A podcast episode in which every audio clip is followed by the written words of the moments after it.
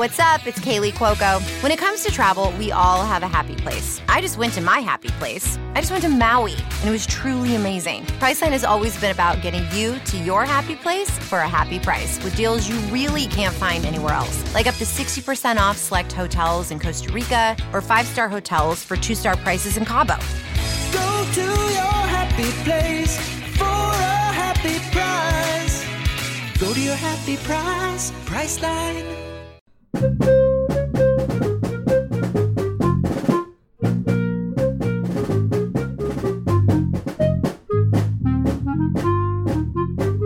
everyone, welcome to The Final Four is Not on the Schedule. I'm your host Eric, alongside with expert analyst Rod. Thanks for joining us on the best MSU basketball podcast featuring in depth recruiting, game matchup, and post game analysis. We dive deep to give you the best tools to enjoy the Spartans and impress your friends and family. Hey everybody, it's Eric alongside Rod here, and we're going to do another little recruiting update since, well, things just keep changing the recruiting stand, uh, standpoint. And also, we'll talk a little bit about the schedule and the gauntlet, I guess we'll talk about for Michigan State to go through. So, Rod, how are you doing today? Good, good. Yeah, uh, they they announced um, the half of the. Well, it's not half of the bracket, rather the bracket that MSU was in as part of the PK 85 event. If you remember PK 80 from five years ago, there were two different eight team brackets that competed and it's not like the winners face each other. It's you play three games that's it. Um, and it, both brackets are loaded. Msu's it was announced today they're facing alabama in the first game and then the other three games feature north carolina and portland so unc really got a break uh, by playing portland who's a lower level d1 program Villanova against Iowa State and UConn against Oregon. So I presume Michigan State will face either UConn or Oregon, depending upon what happens in their game and, and the other game uh, in the second round. And then obviously the, the third and final game would be dependent upon a lot of things. But that's a pretty good field. You know, North Carolina is certainly seen as a uh, potential number one team in terms of the rankings. I don't know that they will be uh, in preseason, but they'll be very close to that. Just to refresh people's memory, North Carolina was a team that really struggled all year in their first season under Hubert Davis, but got it to quote Jim Comparoni, a line he's used often about Michigan State. Uh, they got their shit together or their crap together, is specifically the line he uses, and um, in just in time for the for the NCAA tournament and went on a run all the way to the national title game before falling to Kansas. Uh, and they bring a lot of guys back, and they've added a good recruiting class, et cetera. So Carolina almost certainly rates as the favorite in this in this particular bracket. But it's interesting, you know, Villanova, the first year of the post Jay Wright era, so, and they lost some key guys, still a lot of talent there. Iowa State coming off a Sweet 16 season. Um, UConn, a team Michigan State saw last year, gradually, I think, building back under Danny Hurley. Um, Oregon, Dana Altman usually has a, a pretty talent laden team, although the results have tended to be inconsistent. And then Michigan State facing Alabama is, is an interesting one especially for some Michigan State fans, um, because th- there's been this, and I don't fault people for being undereducated. It's that they they think they're putting two and two together and it's equaling four when it, it doesn't really work like that.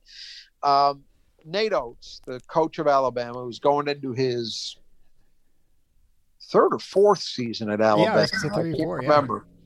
Yeah. Um, is a guy who had a lot of Michigan State fans have been interested in because he coached high school basketball in the state. He coached at Romulus um, for a number of years and was a very good high school coach. He had some great teams. He had some teams with uh, guys like Wes Clark and E.C. Matthews, who were really, really good players um, for him at Romulus. Uh, never quite won a state title, but but was always in the mix. Uh, went to join actually Bobby Hurley's staff at Buffalo, then replaced Bobby Hurley when he took the Arizona State job, had a lot of success, parlayed that into the Alabama gig. And um, it's been an interesting run. Two years ago, the COVID year, he had a great season. And that's when it started to peak. A lot of Michigan State people thinking, oh, well, Nate Oats, a Michigan guy, uh, maybe he'll be a successor to Izzo. It will never happen. And I'm not going to go through all the reasons for it, but just understand it will never happen. Some of that is Michigan State, to be sure, and the dynamics there. And some of it is the fact that Nate Oats already has a Power Five job that pays him extremely well, can afford to continue to pay him extremely well. And, you know, he's probably not going to leave Alabama unless he gets fired or unless, say, Kansas comes offering, you know, somebody at that level. That's probably about it. So, anyway, um, it'll be interesting from that perspective, but it'll also be interesting because he has kind of been at the forefront of the extreme adherence to bas- modern basketball analytics. And what I mean by that is his offense essentially should, if they're playing properly, result in nothing except three point shots and shots at the rim. Literally. I don't mean emphasizing that. I mean, that's it. And right. I'm not the biggest fan of it, to be honest with you. I don't I don't think watching Alabama is a particularly aesthetically pleasing brand of basketball. That's my opinion. I mean, I guess I'm old enough. I, I think there's still value in somebody hitting an open 15 footer once in a while. and I think it's actually undervalued and by some extreme uh, interpretations of analytics. Uh, but nevertheless, uh, that's the way his teams play. And so it'll be interesting to watch that contrast. So we got a good one in that sense um, of these, you know, of these other teams, you know, that were possible matchups. I mean, there are a lot of good ones. MSU saw UConn last year. They're going to see Villanova. We'll talk about in a second the rest of the non conference. They're going to see Villanova just before this tournament as part of the Gavitt games. Uh, North Carolina, MSU has seen many times over the Izzo's tenure. Um, Iowa State, it's been a while, but that uh, that regional final in 2000 was a pretty memorable one. And then Oregon, I'm straining to remember, but I don't think I don't think MSU's ever faced Oregon in the uh, in the uh, Tom Izzo era. Do you recall a matchup? Because I don't. I didn't look back, but boy, I keep thinking that we were going to match up, and we never did in the NCAA tournament. Like a couple of times, we were in the same side of bracket or something. And yeah, maybe expected one of the teams did make it, but you're right. I I was just sitting here racking my brains to think, how could we not have played Oregon? Yeah, and they've played had, most teams, but not. not I don't think we yeah, played them. They've been pretty consistently good under Dana Altman, who is a, a hell of a basketball coach. Um, and they were occasionally very good under Ernie Kent before that. They were a little more inconsistent, but it, it's not like Oregon hasn't been a serious team that you would see, you would think Michigan State would have seen them at some point, either in the NCAAs, as you're suggesting, or in you know one of the many holiday tournaments they've played in. But I don't recall an instance of that. So lots of intrigue in this one, and and of course, people remember Michigan State won their bracket in PK 80. Um, right. So uh, they will not be favored to win this one, but that doesn't mean they won't. Uh, Carolina will definitely be the favorite in this in this thing, but um, it's interesting. And then, you know, that that's only one component of a pretty loaded non-conference in general. Yeah, we we go then the uh, repeat, I guess, in some ways of of playing on the aircraft carrier again, and November November 11th. That game got put together pretty quickly, is my impression, within about six weeks or so uh, to play Gonzaga. Yeah, uh, the, the yeah. previous game matchup was against North Carolina, and that was I think ten years ago, wasn't it? About twenty. Um, it was yeah. Draymond Green played well, on that, 11, that game, didn't he? 11. Okay. It was the 2000. It was the beginning of the 2011 2012 season. Sure. So okay. Draymond that, that year where MSU ended up winning the share of the Big Ten in the regular season, won the Big Ten tournament, was a number one seed, got beat in the Sweet 16 by Louisville. But at the point that aircraft game was played, the aircraft carrier rather, um, nobody knew that. Expectations were really muted for MSU yeah. that season, and they lost. If you remember, played a oh, very yeah. hard fought game against a loaded Carolina team, but couldn't quite get it done. And at the time, it felt like, okay, that was pretty good. I remember feeling good about it because they were at least competitive. But uh, we didn't know what was to come, that Draymond was going to really elevate his game. A bunch of other guys were going to be better than I think people had anticipated. And Michigan State would have uh, certainly, I think, one of the more memorable seasons in Tom Izzo's tenure, even though it didn't end in a Final Four, which is usually our measuring stick. That was a great season. So um, we'll hope that this this one maybe gets uh, gets us off to a similar kind of campaign by returning yeah. to the aircraft carrier. But Gonzaga will be a very difficult opponent. There's there's no two ways about that. They lost a lot of guys, but you know Drew Timme's yeah. back, and they they've always got guys, so that'll be a yeah. It, and that's a, an interesting testament to what's been done out in Gonzaga because Gonzaga was they was a uh, Stockton was sort of their most famous basketball player, and they'd never been a powerhouse until really the last 15 or 20 years. And so it's uh, for a yeah. school in a small conference, it's really impressive what they managed to do and to have stayed there, to not have left the West Coast Conference either. Yeah, it's interesting. You know, everybody gives Mark Few credit, and they should, but that thing really got kickstarted by a guy some of our listeners may remember, Dan Monson, who has some MSU connections. Yes. So Dan Monson was the son of Don Monson, who was an assistant on the 79 national championship team, later went on to be a head coach, a decent one in his own right. But uh, Dan Monson uh, was the guy who kind of kick-started things at, at Gonzaga to the point that he ended up getting hired by Minnesota to replace Clem Haskins. And then right. it didn't work well for him at Minnesota. It yeah. didn't go, and he ended up being fired. But um, Dan Monson's actually the guy who started that NCAA tournament streak that Gonzaga is still on. Um, but give Mark Few credit. I mean, the thing that Mark Few has done is he took that success, which no disrespect to Dan Monson, a lot of guys have had, you know, a, a burst of tremendous success at a mid major, usually on the back of one or two special players, and then it kind of fizzles out, right? Yeah, uh, right. It did not, as you pointed out, it did not fizzle out at Gonzaga. It has been maintained and strengthened. I mean, even as recently, we were just talking about the 11 12 season for Michigan State.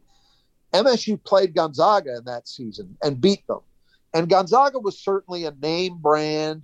They were a recognizable team, you know, frequently a team in the NCAA tournament mix, but they weren't what they are right now. They had another level to get to. And over the last decade or so, they've done that. Um, I think the biggest shift is this.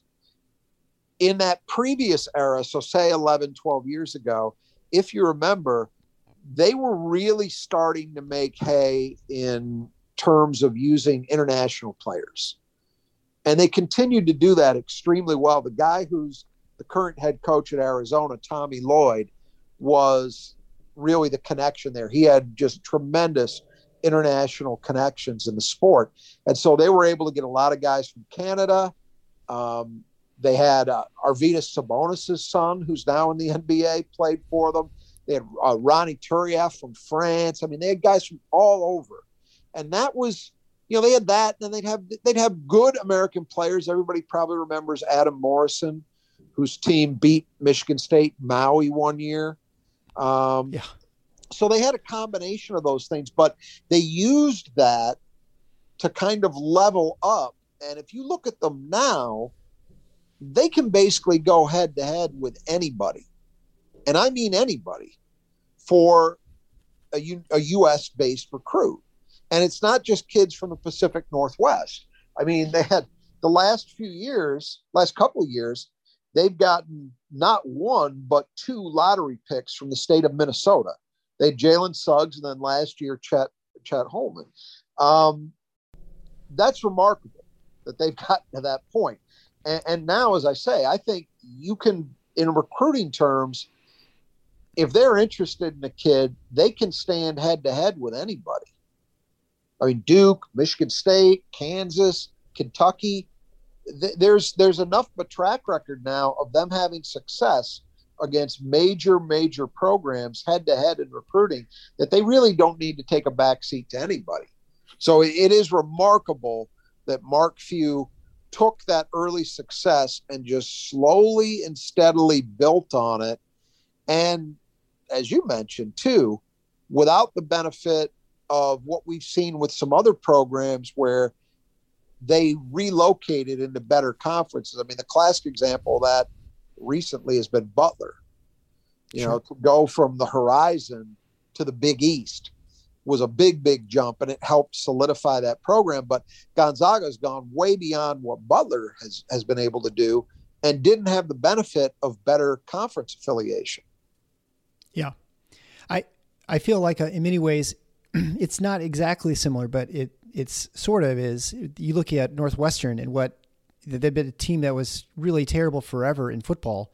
Gary Barnett elevates them in the Big Ten he leaves for Colorado, and then Pat Fitzgerald comes in and he brings a level of consistency and um, excellence that they've not, you know, they that now you don't assume it's a win every time you play with Northwestern, which it used to be. They, of course, are not the same on the national level from a recruiting standpoint that Gonzaga is, where Gonzaga's you know bandied about with just about any five star anywhere uh, that they'll make the list or something. And, and we'll talk about one of them today. I think they've been on the list with, uh, or they were, you know, mentioned in the same you know conversation with Kansas and Duke, like you said, with uh, with Xavier Booker. But right. Uh, anyway, it's it is impressive what they've done, and uh, you know I think it's a testament to Mark Few sticking around and and probably a wise decision because you know you have a good thing going and you've got a nice you know carve out in the Pacific Northwest. There's not really great competition for those recruits in the Pac-12, really.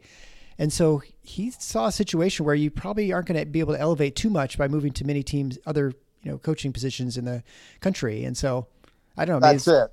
That's it. I, smart. I think, I think you really nailed it. The reason for it is that Mark Few has stayed there. If if Mark Few, I mean, look, Butler has been an example of what can happen, you know. And Butler has been a place where a lot of good coach, you know, Thad Matta was there and used success there to springboard to Xavier and then Ohio State. So it wasn't like they didn't have good coaches before, but Brad Stevens was the guy who took them to back to back Final Fours, really elevated it. And when he left, you know, they've continued to have success. I mean, Chris Holtmann had a nice run there, parlayed that into the Ohio State job, but they've been down a little bit with LaVall Jordan the last few years.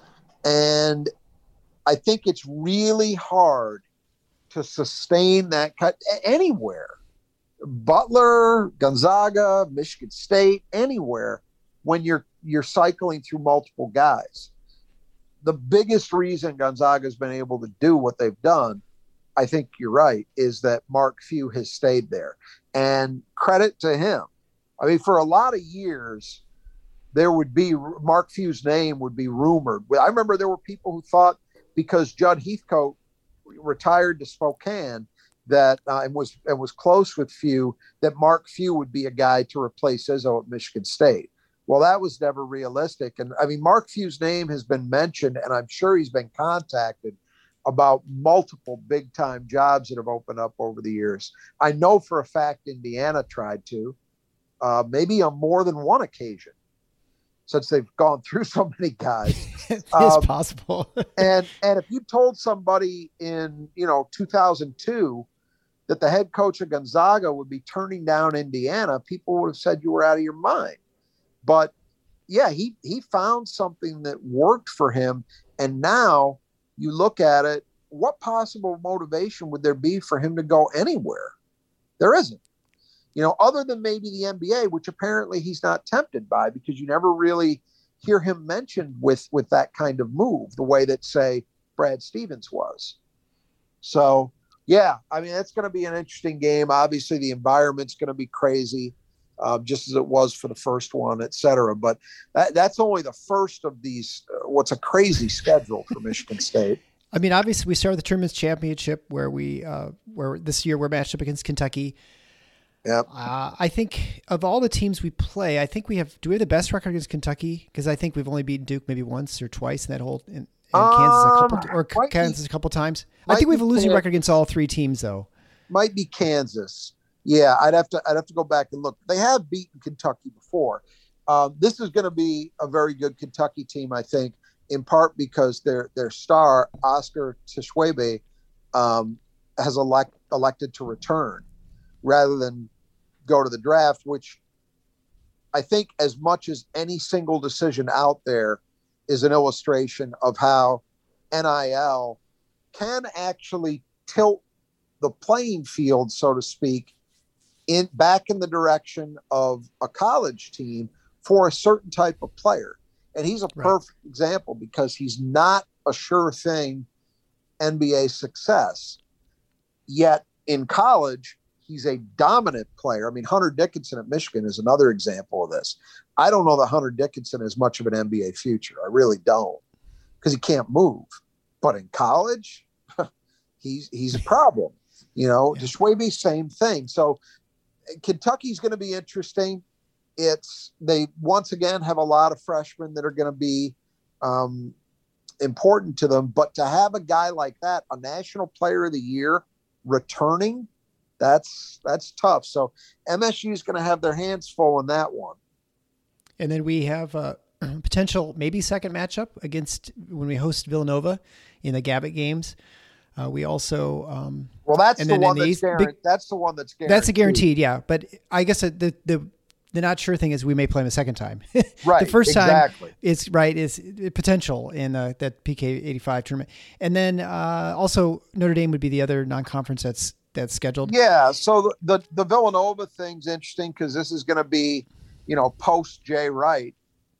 Yep. Um, so th- there's still a lot of talent there, but it's a different era, and you don't know how, especially early, you don't know how it's going to go. So that'll be fascinating. And Notre Dame, you know, MSU had gone forever, a long, long time, really. Without, I guess, well, I guess there had been one matchup with them in the Big Ten ACC Challenge, but it, it seemed like they had gone quite a while without playing them and then and then we've seen them a couple of times recently we saw them in uh 2017-18 season where they came in fresh off winning maui and came into breslin and msu destroyed them Yeah. um, saw them at Breslin again year before last in the COVID year, uh, when we still thought MSU might be really, really, really good, and MSU kind of hammered them.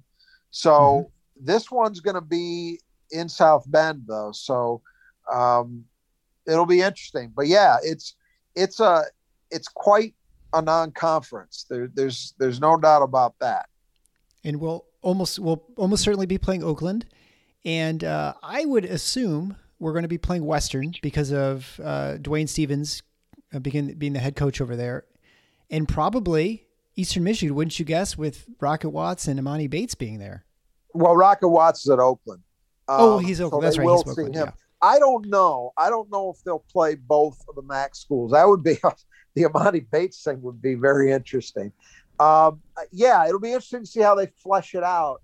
Um, but if if recent schedules are anything to go by, then yeah, you would assume that there's a reasonable chance. We know they're going to play Oakland. Uh, Yeah. Beyond that, yeah, you would assume. You know, both uh, obviously DJ Stephens. You would think they'll they'll create an opportunity to play his team. Um, Eastern Michigan with Stan Heath, another former assistant. Uh, that one would seem reasonable. And then there's also always a chance that they play Detroit. Uh, they did it two years ago in the COVID year. Mike Davis, somebody that Izzo has a good relationship with, that's also possible. I don't think they'll play all those teams, but they'll probably play some combination of them. Um, so yeah, it's it's going to be interesting. I mean, I, I, I've heard people talking about what a murderer's row this schedule is, and certainly it's difficult. I mean, Gonzaga and Kentucky, right out of the chute, are, are two teams that each will be seen as having a very good chance to be Final Four caliber this year. So that's extremely difficult. Uh, we don't. I think, have a great feel yet for where Villanova is going to check in. I think there'll be some form of good, but how good? I don't know. Alabama coming off a disappointing season remains to be seen how they bounce back. Uh, and then the other two games in PK 85, you just don't know. If you were to get North Carolina in some fashion there, well, that's another Final Four caliber team. You know, and Notre Dame is probably going to at least be some version of solid. So, yes, it's a challenge, but you know, I think I think this is a year where I, personally I'm okay with this because they Michigan State's got a lot of guys back. Yeah. And there's I think it's something that in in all the moaning and groaning about them not going out and getting a five man in the spring um, got lost in the shuffle that when you look at it boy they got a lot of guys who have played a lot of basketball back on this roster and that is a huge advantage in this era continuity if you have continuity that's a big deal you know and, and, and now we're not just talking about teams that are one and done laid, you know, with freshmen. It's teams that have, you know, a good portion of their roster new via the portal. Um, and I haven't gone chapter and verse with all these teams yet to have a strong feel for that relative to what MSU will have. But I suspect that if MSU has success navigating this this gauntlet, it's going to be in large part due to the fact that they know how to play together. Yeah, I think the team has a lot of maturity. You saw that at the end of the season. I think you saw started to see sort of come together better, and um, and I think the, the other encouraging thing about this team that I think can survive this sort of schedule, which I mean, you got to assume it's going to be a top ten strength of schedule at the end of the season, no matter who they get line up against it in the Big Ten. You know, however that however down the Big Ten might be this year compared to previous years, but you you would expect too that a lot of these seniors uh, or juniors not only have a lot of playing time and experience, but they all felt like they were they were improving still at the end of last season, and so you would expect them to be even better this year. AJ Hoggard, Tyson Walker, Malik Hall, Joey Hauser, and so I think I think you have a a lot of hope that they're going to be not only competitive but have a good chance of winning many of these games, even though um, they may not be ranked highly enough to start the season. Absolutely. And it's a great again you know i i i bring it back to um that uh that 11 12 season. It's not exactly the same team by any means but um that team came into the season without much in the way of expectation for a Michigan State team. I mean, people didn't expect they would be horrible, but there was even some question about are they good enough to make the NCAA tournament? You know, that was definitely a, a question that was out there uh, coming into the season. And you could tell pretty early on with that group that uh, that wasn't going to be a problem. They they showed right away uh, that they were going to be they were going to be good enough to keep that streak going. But then we started to see as the year went on, oh hey, they might actually be good enough to really compete at the top of the Big Ten, and they did just that. This team will see, but I think I think the dynamics there for them to have some success. And by success, I don't mean they're gonna they're gonna rip through all these teams, but to be competitive, you know, against a schedule of this caliber, I think they I think they've got a very good chance to do that. And if it's if it's typical Izzo team to grow from the experience of playing all these teams, right? Oh, absolutely. Yeah, I mean, I think the one time you worry about this sort of schedule is if your team is so overmatched that you can't really learn anything because you're just getting annihilated and it just and it kills your confidence. But if you're competitive and can play close and have chances to win, even if you may lose against Kentucky or North Carolina or someone or Villanova or someone like that, I think that it just battle hardens you and gets you ready for the season. I mean, I guess if you lose every single one of them, then you could say, well, this is a mistake, but they're probably going to win some of them the the last time I think they saw a schedule quite like this, at least on paper, and this is getting a little in the the distant past for some people. I think. Uh, I think it's largely been forgotten because of how things ended. But in the 2002 2003 season, MSU came in with a ton of expectations because they had back to back two of Izzo's best recruiting classes. And there was just a lot of talent on those teams. So you had um, a freshman, Paul Davis, a freshman, Mo Ager. Um, they had Brandon Cotton, I believe. If I remember, no, that was the next year. They had Mo Ager, Paul Davis, and Erazem Lorbek as freshmen. And then as sophomores, they had um, Alan Anderson, Kelvin Torbert, and Chris Hill. And then they had other veterans around those guys too. And MSU was very hyped because of the talent, but played a murderer's row non conference schedule and really took their lumps. I mean, lost a lot of games. That was a year that people were wondering at a certain point are they going to make the tournament?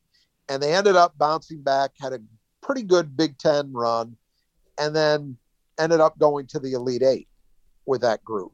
So it shows you that even if you lose these kind of games, you can you can end up benefiting from it in the long run. I think that team clearly did. By the time they got to March, they were ready to start turning those games into wins, and they did that.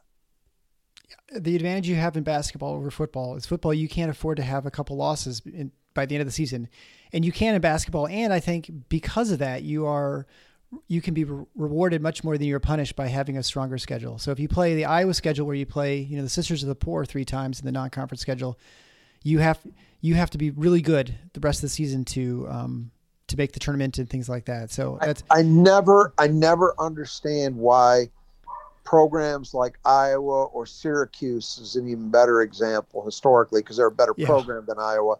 Um, why they schedule the way they do. I don't understand it because I, I don't see for exactly the reason you just mentioned.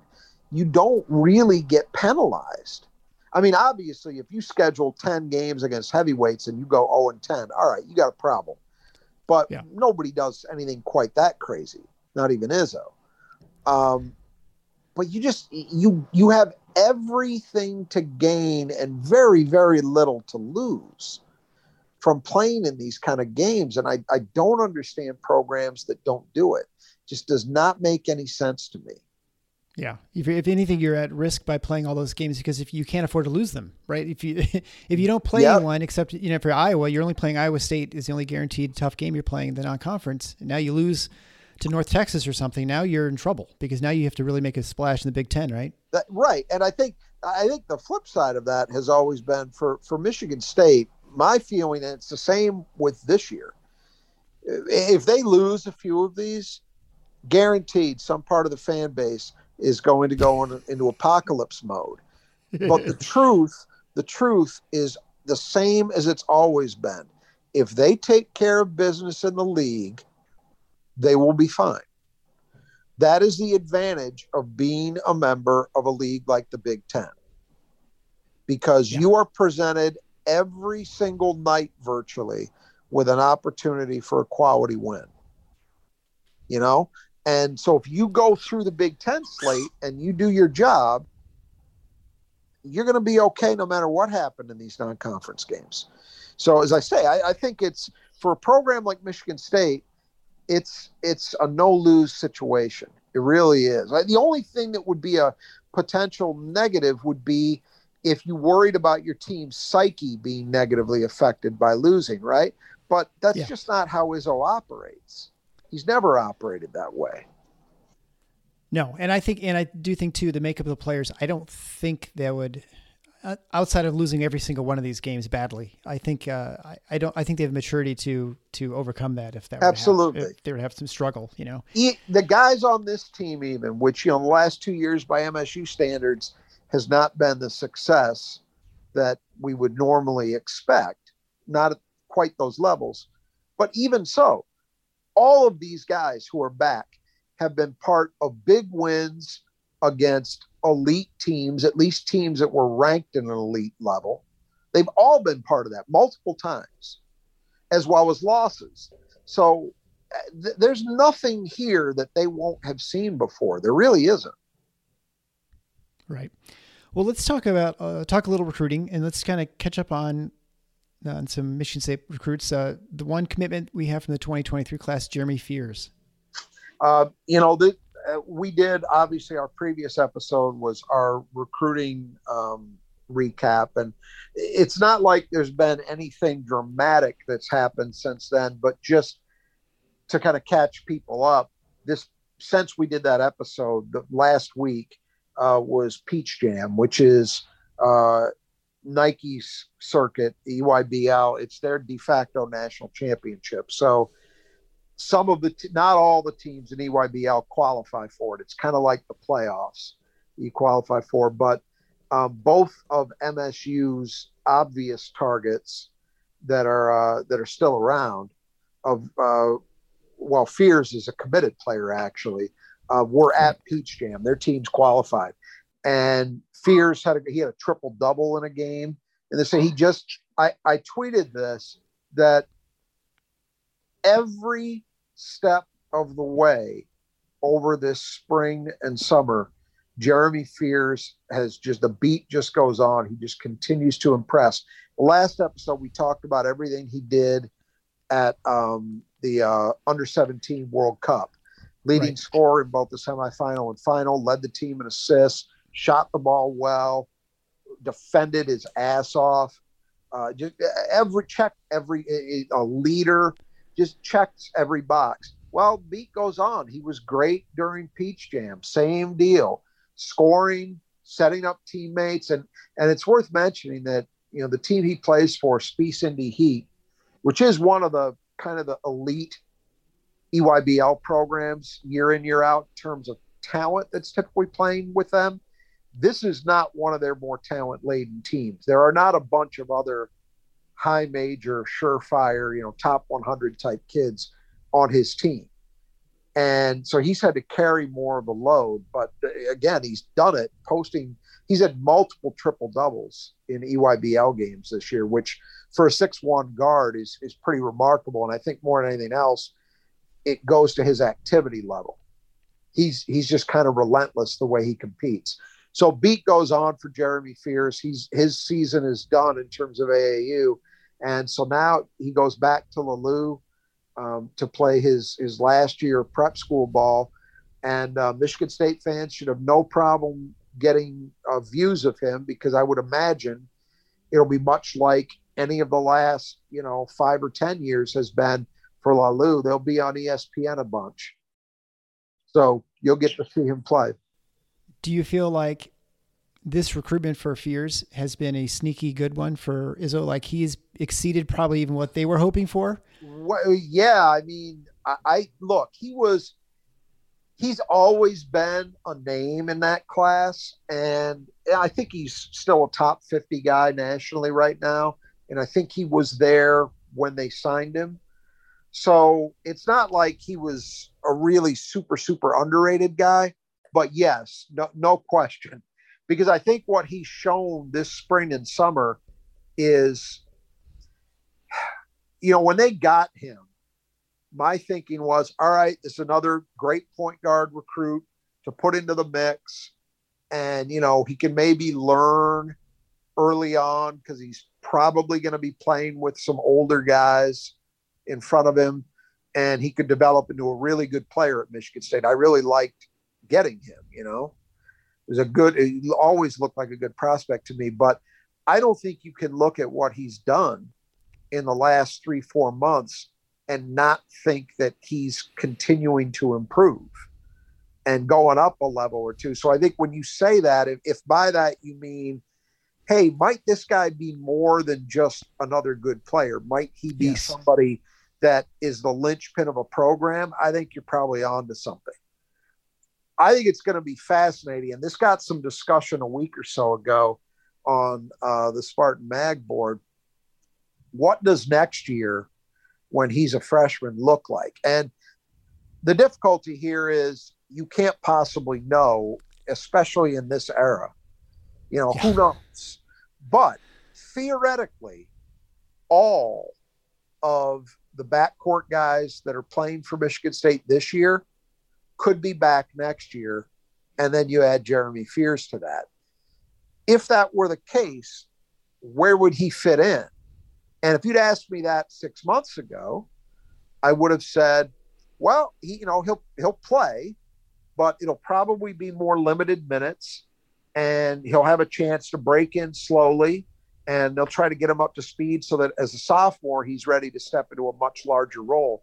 Now even with all those guys back it's hard for me to imagine this kid not stepping into a major role immediately. I just think he's that good. And and the biggest thing is that the areas in which he's strongest which to me is defense playmaking and just those intangible leadership skills are things that Izzo eats up. If you've got those elements in your game, you are going to play immediately. You yeah. know, that will happen. And and the fact that he's improving in the area that I think most people thought needed improvement, shooting just does nothing but help it further. But to me, and and I'm not saying I expect that MSU's backcourt returns intact. I I would probably lean toward expecting somebody to go from this year's group.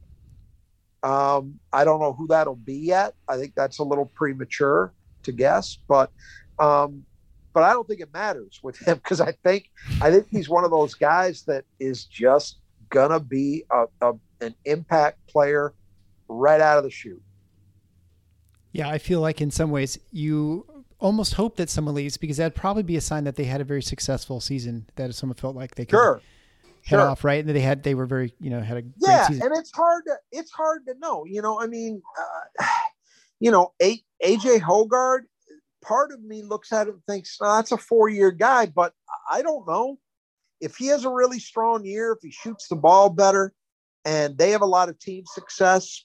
Hey, who knows? Tyson Walker, I don't know. You know, it's hard. It's just hard to hard to feel the you know, and then and everybody else. You just you don't know. Guys can make decisions to leave that don't even necessarily have to do with turning pro. We have to sure. always keep that in mind. You know, right. Michigan State hasn't had a lot of that, thankfully, but um, you know, it's Julius always Marble. possible. Right. Julius Marble right. left for family reasons and right. for uh, you know do education somewhere else. Yeah. You, you just don't know. But I, am glad that no matter what happens, they've got Jeremy Fears coming in because I think he's got a chance to be special. No doubt about it. And, and that's the thing. No matter what happens from here with MSU's recruiting, the fact that they have him and at that position means it's to me it's already a good recruiting year. Right. Just with yeah. him. They've, they've, got a good cornerstone, right? You've got a good building yeah. block foundation to work up on for to entice and encourage other kids to come and join him. Right. Right. Uh, so speaking of that, let's talk about the ones they're aiming for for that class. Uh, one of them is Devin Royal. We talked about him briefly last time. Yeah, um, and boy, he had a hell of a run, uh, hell of an end to his AAU run. He was also at Peach Jam with uh, All Ohio Red, another great um, Midwestern Nike program. Has sent a bunch of guys to Michigan State over the years, as I think we talked about last time his last game, he had 27 points, 16 rebounds, and and he was pretty consistently great throughout um, his run at at Peach Jam. Um, I mean, this is this is a guy who really, really, really can get it done. The, the game prior to that, 25 points, six boards, four assists. Um, game prior to that, 21, seven, and two assists. So you you see what's there. Um, I, I still think he, he cut his list to nine schools, which I think we may have talked about that episode. Yeah, that was probably about four, really. Yeah, right.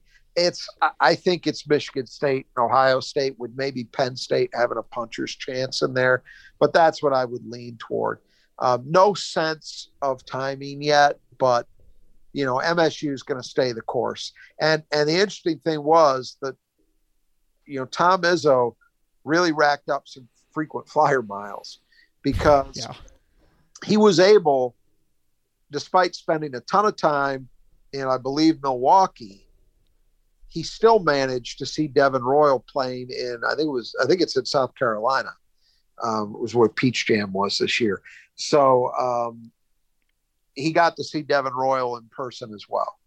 And MSU had assistants there. And, and along those same lines, uh, Xavier Booker, who I just he just uh, put out a tweet saying that he'll announce. And we're recording this at you know three thirty in the afternoon on the twenty fifth of July. He's going to be announcing later this evening at six. He said his list of schools. The list might be forty schools. It might be three schools. It's, no, it's going to be. we have be, no idea. He's he's actually said it's going to be ten. Oh, it's ten. It's yeah, so that's 10. yeah. I don't. You know, so and you assume with that there are probably like three or four that have um, realistic shots, and every indication nothing's changed since we last talked last week that Michigan State is very well in the mix and and has had maybe the best presence uh, at his games and oh clearly beyond debate that that's what I was mentioning he he plays and we may have mentioned this before but you know Xavier Booker does not play for a shoe company team. So, you know, the big three basketball shoe companies, Nike, Adidas, and um, Under Armour, all have their own circuits that play. Nike is the one that sucks up the most attention, but the other two exist as well. And then beyond that, there are these, I guess, for lack of a better term, you would call them grassroots organizations that don't have shoe company sponsorships. So, but that doesn't necessarily mean they're small time. Um, Booker plays for the George Hill All Stars, which is a team created by and funded by NBA player George Hill. Uh, but they are not affiliated with any of the shoe teams. So they play on a circuit called uh, New York to LA, which is kind of a catch all of these um, grassroots teams. I, I believe, if I remember correctly, um, Reach, which is a long term, uh, very successful program in Southeast Michigan, I believe they play on that circuit uh, as well. But that's where Xavier Booker's been playing. So, what that means is he's way off the beaten path. Route, you know, it's easy for coaches to go see guys who play for Nike programs. You know, Nike Nike AAU teams have a disproportionately large share of the top 100 players in the country playing for them. You know, um, sure. so you're scouting and, for more than one player at the same time, right? It makes it right. oh efficient. yeah. Yeah, you right. got. I mean, I look. I when I when I've gone to these events in the past, that's going to an EYBL event. You there were years where I would be able to see everyone that Michigan State had offered. You know, they would all be playing in that in that tournament, and it it stands to reason because you know the dominant program definitely over the last ten years or so in Michigan is the family, which is a Nike team in, based in Detroit. You know, and then you have the usually the not always, but usually the dominant team in Indiana is Spiece Indy Heat the dominant program in Ohio is all Ohio Red. These are all Nike teams. And so if you just figure, uh, and then you've got Mac Irvin Fire and Mean Streets, both in the Chicago area. A lot of years that will comprise a good percentage of the kids that MSU is interested in are playing for those teams. So it, it's it's a great and for coaches, of course, it's great to just be able to go to one location and see everybody you want to see. Not the case for MSU this year because of Xavier Booker. But Tom Izzo saw both games Saturday. I think he may have seen games the day before that as well.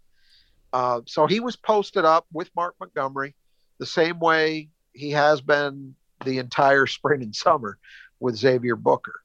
So, yes, it's fair to say that nobody has outdone Michigan State's presence.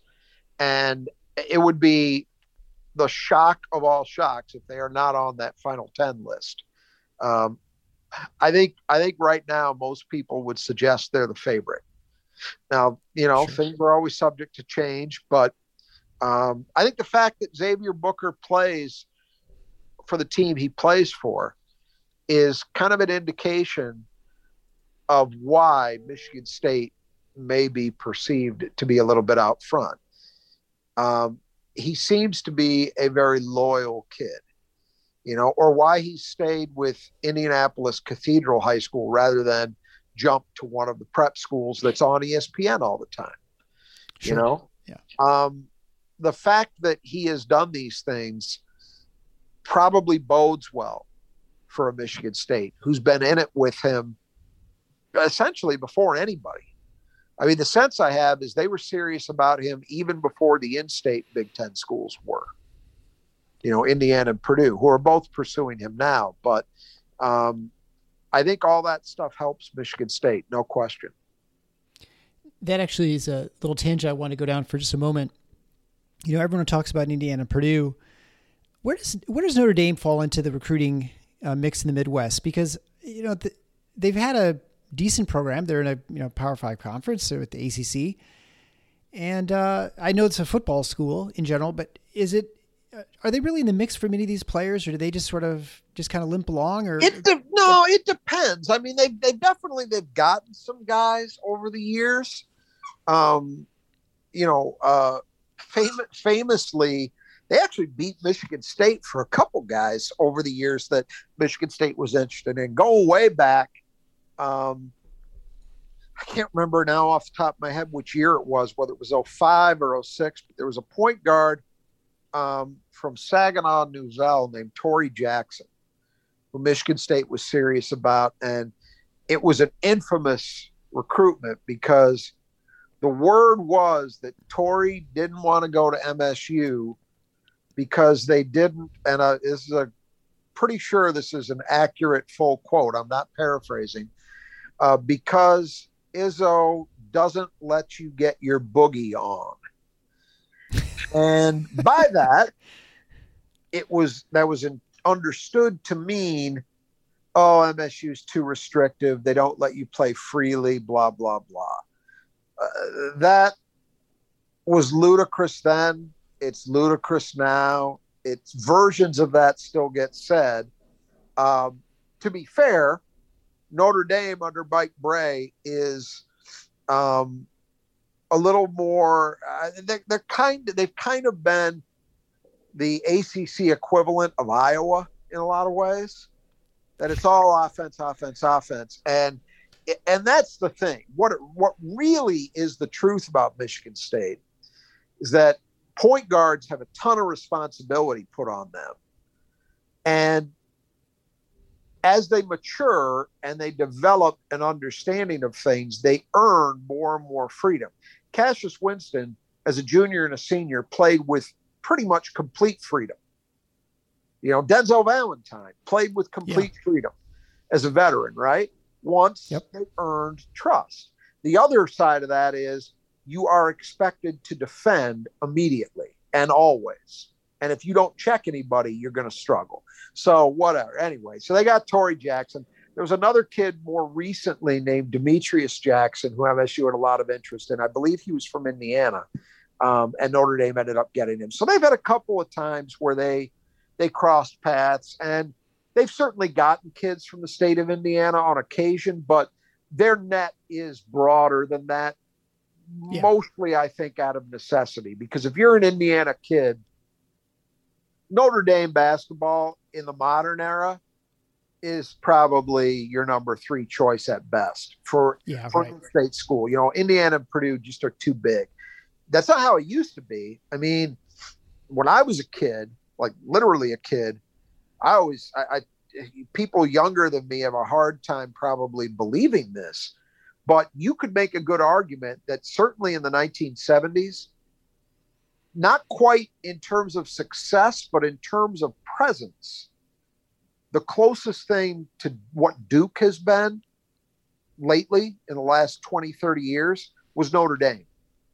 Because Notre Dame was actually on TV every weekend, national TV. They had a national TV contract that they used to the hilt. So they recruited nationally in a way that virtually no one else except maybe UCLA did at that time. Um, that changed. Notre Dame's program did not maintain at that level. As the 80s wore on, they got worse and worse. And, you know, they've been an inconsistent program ever since. But you still see them. They tend to get a lot of kids from the East Coast. They still have a presence there. Um, you know, that, that whole New England prep school league, they seem to get guys from uh, pretty consistently. Um, so yeah, I, am with you, but they are in the Booker recruitment for sure. They've they've been firmly in that. They recruited him very hard, and he's taken an official there. And you you mentioned uh, that the Notre Dame stole a point guard, and so let's transition to point guards, which to our conversation last week, where you really, I think you set out a very simple philosophy for Izzo now that it's I think hard to dispute that he is after the two two years ago where we struggled yeah. not having a point guard, that he committed himself to never have that happen again, and also I think also to your point where with the era of more fluidity, I guess, with players leaving with transfers and NIL, uh, that it's more important to have the right person, someone that you uh, can sort of mold, so to speak, as a recruit at a high school than to try and bring someone into the program to sort of learn your system. And so the emphasis is on point guards. And to that point, he, I think, if my math is right, they just offered a kid who's not even in high school yet, who'll be That's entering right. high school here. In, not for uh, another, not for another month or two. Yeah. Right. Yeah. So he's he's a eighth grader, or he finishes eighth grade, right? Yep. Uh, Randy Livingston. And why don't you go in and tell our audience a little bit about him? So he's, I believe he's um, out of Florida. He's MSU's first offer in the 26 class. He will not be the last. That's actually I'm going to be interested to see what happens in state in that class because there are some guys that, uh, including one fairly close to home for MSU, that have sort of been on the radar for a while. And I'm interested. I'm interested to see how that in-state class develops in Michigan. But uh, Livingston gets an offer, which kind of came out of the blue. He's it clearly seems to be a guy that people are are thinking is going to be a big deal nationally. He's six one, uh, lots of time to grow because again he hasn't yet hit high school. Uh, but what was interesting to me is just besides that fact that they were offering somebody that that young, it, and they by the way they're his first offer, so they got in early. Now I'm not clear on what the connection is there. There must be one uh, but I'm not aware of what it is. I'm sure it'll, if there is one, and it wasn't just out of the blue, which I find hard to believe that it was. Um, I'm sure we'll we'll come to know it. But what's what's interesting about him is he's the son of a guy who was a big big deal once upon a time. So he's a junior. Randy Livingston Sr. was a super elite recruit in the early 90s so he was just maybe a couple years after the Fab Five. I want to say like 93 ish. Um, from Louisiana, stayed at home, played for LSU. And Randy Livingston was the real thing. He was like six four, strong, physically put together, super athletic, a dominant high school career. And then he had knee problems. He had knee problems at LSU. He was never what he was supposed to be at LSU, still managed to play in like a little over 200 NBA games, despite the fact that he was a shell of what he had once been physically. Um, but I I remember him as a name, as a guy that was discussed in the high school ranks, that there was a feeling like he was in, he was of the same caliber as guys who were in that era, like a Jason Kidd you know, that's what he was he was discussed in that kind of rarefied air. So maybe not a surprise that his son is a big time recruit. But as I say, I'm not yet sure what why MSU got in so early, what the connection is. Um, but I'm suspecting there is something. We'll we'll come to find out eventually, and no idea how seriously to take it either. Um, but uh, but at least it's it's fodder at this point for discussion. Right, absolutely.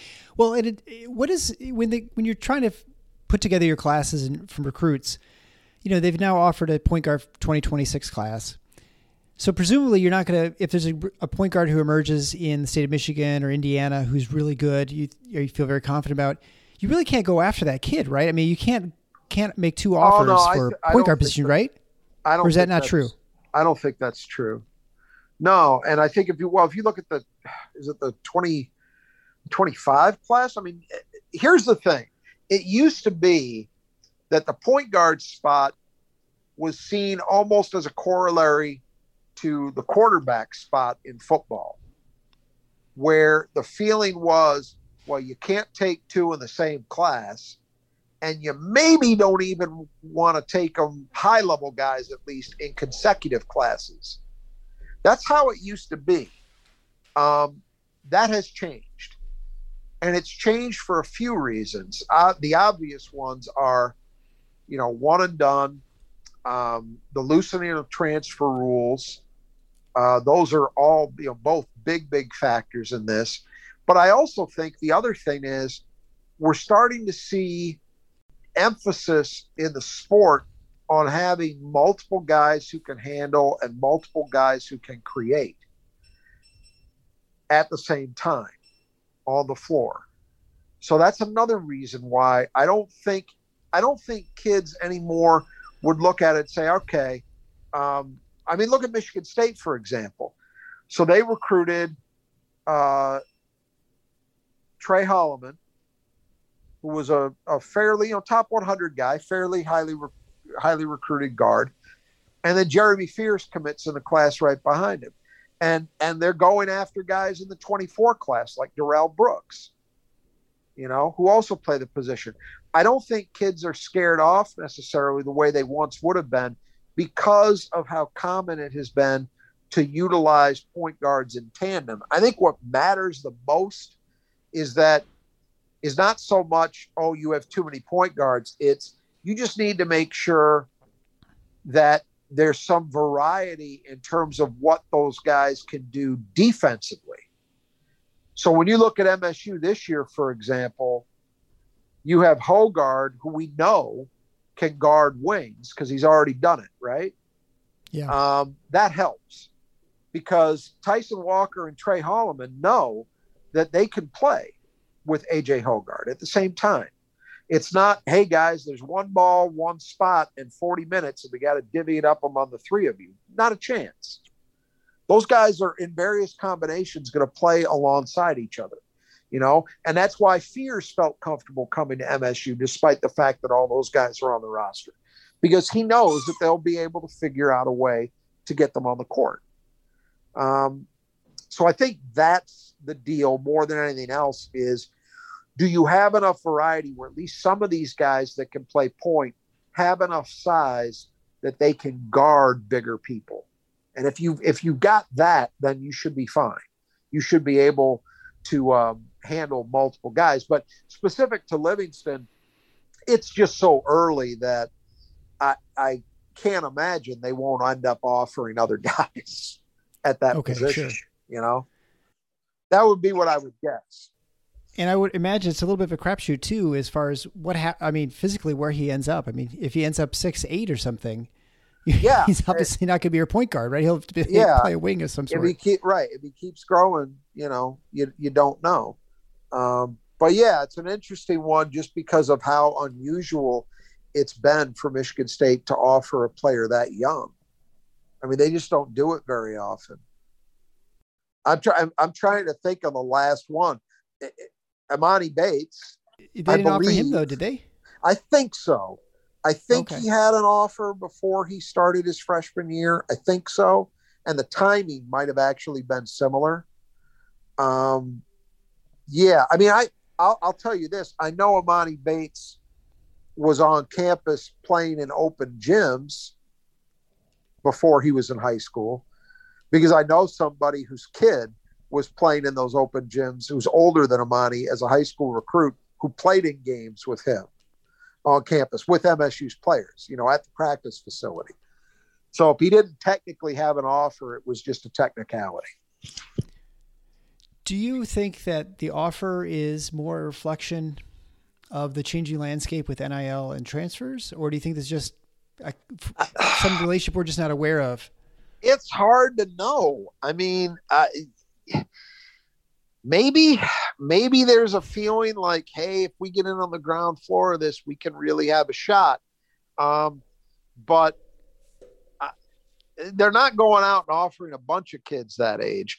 I, I think one one thing might be that he may have convinced them from a physical point of view. All right, if he doesn't grow anymore, if this is it, and all he does is basically fill out a little bit physically, we'd take him. You know, it may be that that they're just that convinced, but it it is unusual for Michigan State. They don't they don't do very much of this. Um, so it, it catches your attention based on that, but I'm just not really sure what the motivator is. Yeah. Well, I guess maybe time will tell. It will more things will come out as far as how Yeah. this sort of happened and transpired, right? And we'll see if it's se- how serious it is. Yeah. All right. Well, I think that'll wrap it up for today. Uh, we'll talk probably next week, or if something crazy happens, maybe before then. But uh, until next time, the Final Four is not on the schedule. Go green.